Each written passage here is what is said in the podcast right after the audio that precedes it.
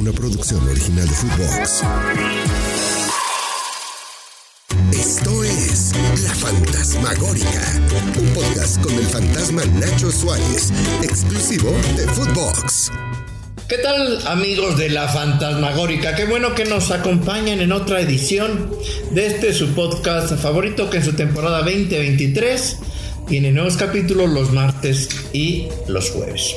Hoy les vamos a hablar a propósito de que el Monterrey ahora sí, a golpe de chequera, queriendo ser campeón, cueste lo que cueste. Si ya se habían gastado una fortuna con Sergio Penales, perdón, con Sergio Canales, este gran jugador del Betis, pero que aquí en seis partidos lo único que ha hecho es meterle dos golecitos a Chivas, pero ha quedado todavía de ver. Digo, anuncian la contratación, digo, el regreso del Tecatito. Dice, pues, ¿qué estos qué quieren? Y a lo mejor van por Brandon Vázquez. Golpe de chequera. Pero la historia nos dice que no siempre los equipos que sacan todo el billetote tienen éxito. Si no, el Manchester City hubiera sido campeón de, de hace un chingo de tiempo y no ha podido ser. En el fútbol mexicano vamos a recordar algunos equipos que han querido ser grandes a golpes de chequera. Y para irnos a la prehistoria, porque tampoco en la prehistoria le metían mucho billete porque no era tan profesional, pues vamos a tenernos que remontar aquellos leones negros de la década de los 70. Usted si es este milenio, pues dice, puta madre, qué chingado me estás hablando, pero seguramente sus papás, sus tíos, sus abuelos, y le dicen, oye, ¿y quiénes eran los pinches leones negros? Pues se van a acordar. Esos, esos leones negros de la UDG tuvieron una metamorfosis, porque no nacieron siendo leones, eran pinches venados, ¿sí? Cuando estaban en la tercera división se llamaban venados. Luego ya llegaron a la segunda división y entonces ya le pusieron, no, pues ahí me fue venado, entonces vamos a ponerle leones negros. Y ahí trataron de llegar a la primera división, pero perdieron la final. ¿Con quién creen? con los meros, meros tigres. Sí, los tigres de la Universidad de Nuevo León, que hoy son de Cemex, que también ya sacan el billete ahora con singular alegría. Bueno, vamos a ver, vamos a recordar en este podcast cómo les fue a aquellos que soltaron un chingo de billetes. Al principio de cuentas, cuando no pudieron, cuando no pudieron ascender porque perdieron esa, esa final, dijeron, ¿cuánto nos cuesta una pinche franquicia? Y aquellos leones negros sacaron, dijeron, ¿cuánto cuesta la pinche franquicia del Torreón? Ah, pues vale, 3 millones para comprar al Torreón. Nada que ver con los Santos y todo, porque en aquellos tiempos, en las décadas 70, había dos equipos en Torreón. El, este, el, Torreón y la Laguna. Bueno, pues ellos compraron al Santos de Torreón. ¿Y sabes cuánto les costó el Santos de Torreón para llevárselo como franquicia? 3 millones de pesos. 3 millones de pesos, que era un chingo de dinero en 1973-74. Un chingo de dinero. Y la primera pinche contratación bomba que rompió el mercado, que no mames, super bomba, fue a Nacho Calderón. Este Nacho Calderón, querido lo con las chivas, desde las patillotas, que hacía fotonovelas, que era el gran ídolo, que muchos de sus detractores dicen Nacho Calderón por el Mundial del 70, donde falla terriblemente contra Italia. Y bueno, contrataron a Nacho Calderón. Y dices, no, ¿cómo rompieron el mercado? ¿Saben cuál les costó Nacho Calderón? Lo mismo que la franquicia. Nacho Calderón les costó 3 millones de pesos. Decía, no, ahorita dice 3 millones de pesos, pues es ni para nada. Digo, te, alcanza para Filiberto Fulgencio. Pero no, en aquel tiempo 3 millones de pesos era lo mismo, lo mismo que pagaron por la franquicia del Torreón. Imagínense lo que gastaron. Hoy, una pinche franquicia del Querétaro sin jugadores están pidiendo 65 millones de dólares. Pues imagínense, imagínense, si hoy Querétaro cuesta 65 millones una franquicia. Pues en aquel tiempo compraban franquicia en 65 millones y eso hubiera costado Nacho Calderón, o por lo menos pagar una fortuna. Y no nada más eso. Llegó la universidad, que era pública, en aquel momento no había cárteles, sino dirían, ah, pinche lavado de dinero, o no se manejaba eso. El chiste es que ahí había un rector, Rafael García de Quevedo, ¿de dónde sacaba billete? Sabrá Dios. Pero sacaba lana. No, no, no mames. Ni el América, ni el pinche Cruzazo. Nadie sacaba más billete que los Leones Negros. Pero al principio de cuentas ya les de conté. Primer año Nacho Calderón. Chingue eso mata con aguacate. Segundo año Héctor El Curio Santoyo a un central que juega con el León con Albres y 5 millones de pesos. Y también se trajo a Manolo Guillén, que era un pinche crack de León, y al Chepe Chávez, y se trajo a cuatro brasileños. Roberto de Silva, pinche central grandotote, fornido, que parecía, que parecía, que parecía, como cadenero. Mm, cabrón, si te mandaban cobrar, seguramente le pagabas, güey, porque era un grandote, pero muy técnico. De verdad, Roberto Silva, un gran, técnico. Luego estaba eh, Belarmino de Almeida Jr., mejor conocido como Nene, pinche brasileño el de color blanco, los brasileños generalmente eran, de, eran eh, negros, eh, era ese prototipo, ¿no? Pero este nene era un zurdo, tenía una zurda maravillosa, era un pinche jugadorazo. Y tenía también contacto a Carlos de Jesús Eusebio, otro delantero. Pero también se llevó a Anguiano, se llevó a Ricardo Chavarín, se llevó a Manuel Nájel, Potrillo Nájera, se llevó a Marcos Rivas, se llevó lo mejor de lo mejor del fútbol mexicano. No, güey, pues te va a ser campeón. Ángel Fernando los bautizó como el equipo que nació grande. Pues sí, grande en billete. ¿De dónde sacó dinero la Universidad de Guadalajara? Era dinero público. ¿Era dinero del horario? Si es que era dinero del erario. En aquel momento pues, no había los carteles. Sí, había los narcotraficantes, pues eran narcotraficantes, eran, eran conocidos, pero no eran los carteles como hoy lo conocemos. Pero nadie sabe, nadie supo de dónde sacaron tanto billete. ¿Sabe qué pasó con este super equipazo que tenían los Leones Negros?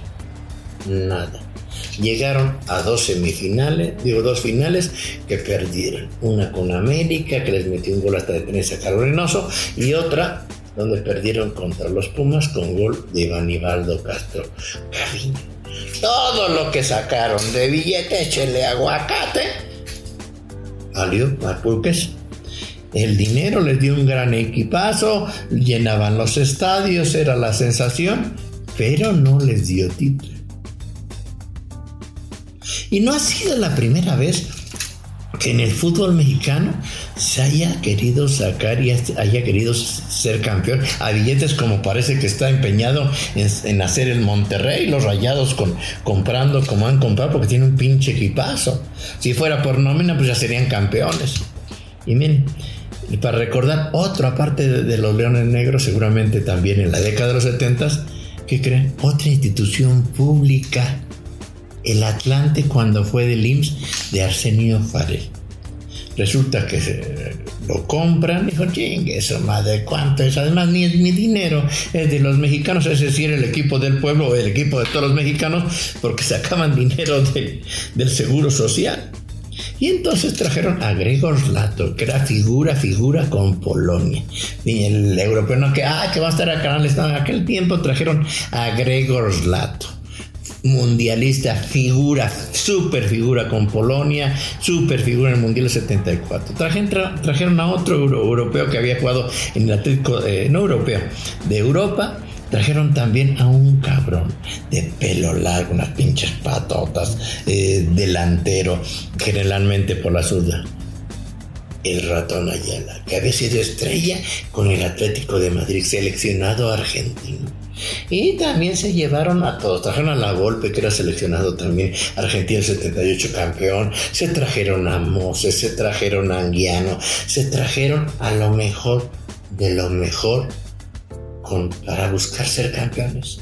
Decías, no, pinche equipazo, ¿quién va a parar a este pinche equipo? Si cabrón, sacaban billete tampoco pudo ser campeón. Perdí una, final en penales.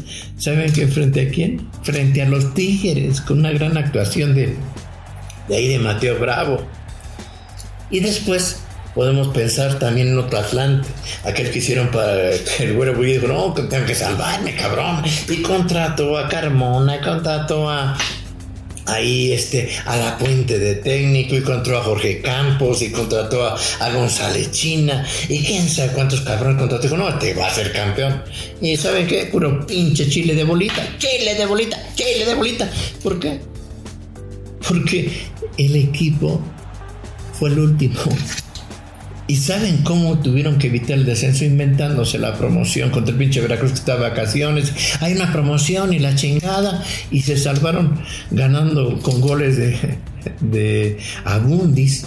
Imagínate todo lo que invertir el pinche güero a la chingada y tuvieron que pagar por salvarse, porque además tuvieron que pagar una lana una lana que fue el, que es el centro de alto rendimiento y que el CAR, que era antes el centro Pegaso.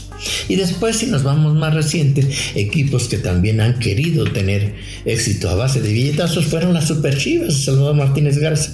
Ese cabrón, ese cabrón que tenía por pues, la concesión máxima de los aceites en México, nada más vendían sus aceites que, este, de, que eran de Mex Lugar, tenía toda la concesión. Lo único que podías comprar prácticamente eran aceites de Salvador Martínez Garza. Y Salvador Martínez Garza, que rentó el equipo de Chivas a la, a la asociación civil, llegó y dijo, chingue eso, ¿cuánto cuesta? Y me voy a llevar los mejores, no como Vergara, que ah, vamos a tener los mejores mexicanos, los mejores este, entrenadores, las mejores guasanas, las mejores puras pinches mamás que decía pinche Vergara, porque compró puro pinche también puro chile de bolita. Salvador Martínez Garza, cuando llegó a Chivas, compró a lo mejor, a lo mejor de lo mejor, a Ramón Ramírez, a Claudio Suárez, a Misael Espinosa, al Guamerú, cuando no a Daniel Guzmán, cuando eh, compró a Luis García, compró a Carlos Hermosillo, a, Ricardo Pérez. De verdad, era una selección nacional a Chivas. Y de los ocho años donde eh, le metió billete con singular alegría para tratar de ser campeón, porque en aquel tiempo se trataba de ser campeón Nada más lo pudo hacer una vez. Y cuando no tenía ni centro delantero y no tenía ni el mejor equipo, porque fue campeón teniendo, teniendo de centro delantero al gusano Nápoles. Imagínese al gusano Nápoles y a Nacho Vázquez. Cuando le metió más lana para seguir siendo campeón con Luis García y Hermosillo. Madre, no pasó nada. Por ejemplo, ya te lo vamos a rentar, pues dejó de meterle billete. Esto que estamos contando es porque dicen, no, es que, qué maravilloso este pinche Monterrey que no va a parar. No, si fuera cuestión de meterle lana, el Manchester City sería campeón todos los años, un equipo de Arabia. No, claro, el que le metan mucha lana, pues claro que emociona a, sus seguidores y qué bueno, porque le hace bien al fútbol. Lo que está haciendo Rayados, lo que está haciendo Tigres, sacando eh, dinero para comprarse y tener unos pinches trabucos, le viene bien a esas aficiones. Ah, mira qué pinche equipazo y todo, pero no da la garantía.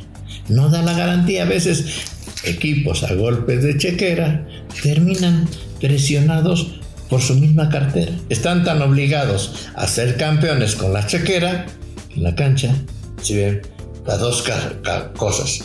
A nadie para pura chingada.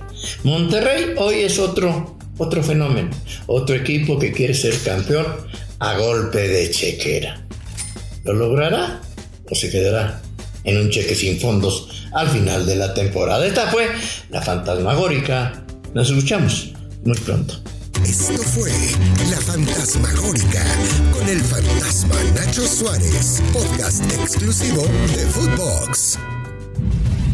Una producción original de Footbox.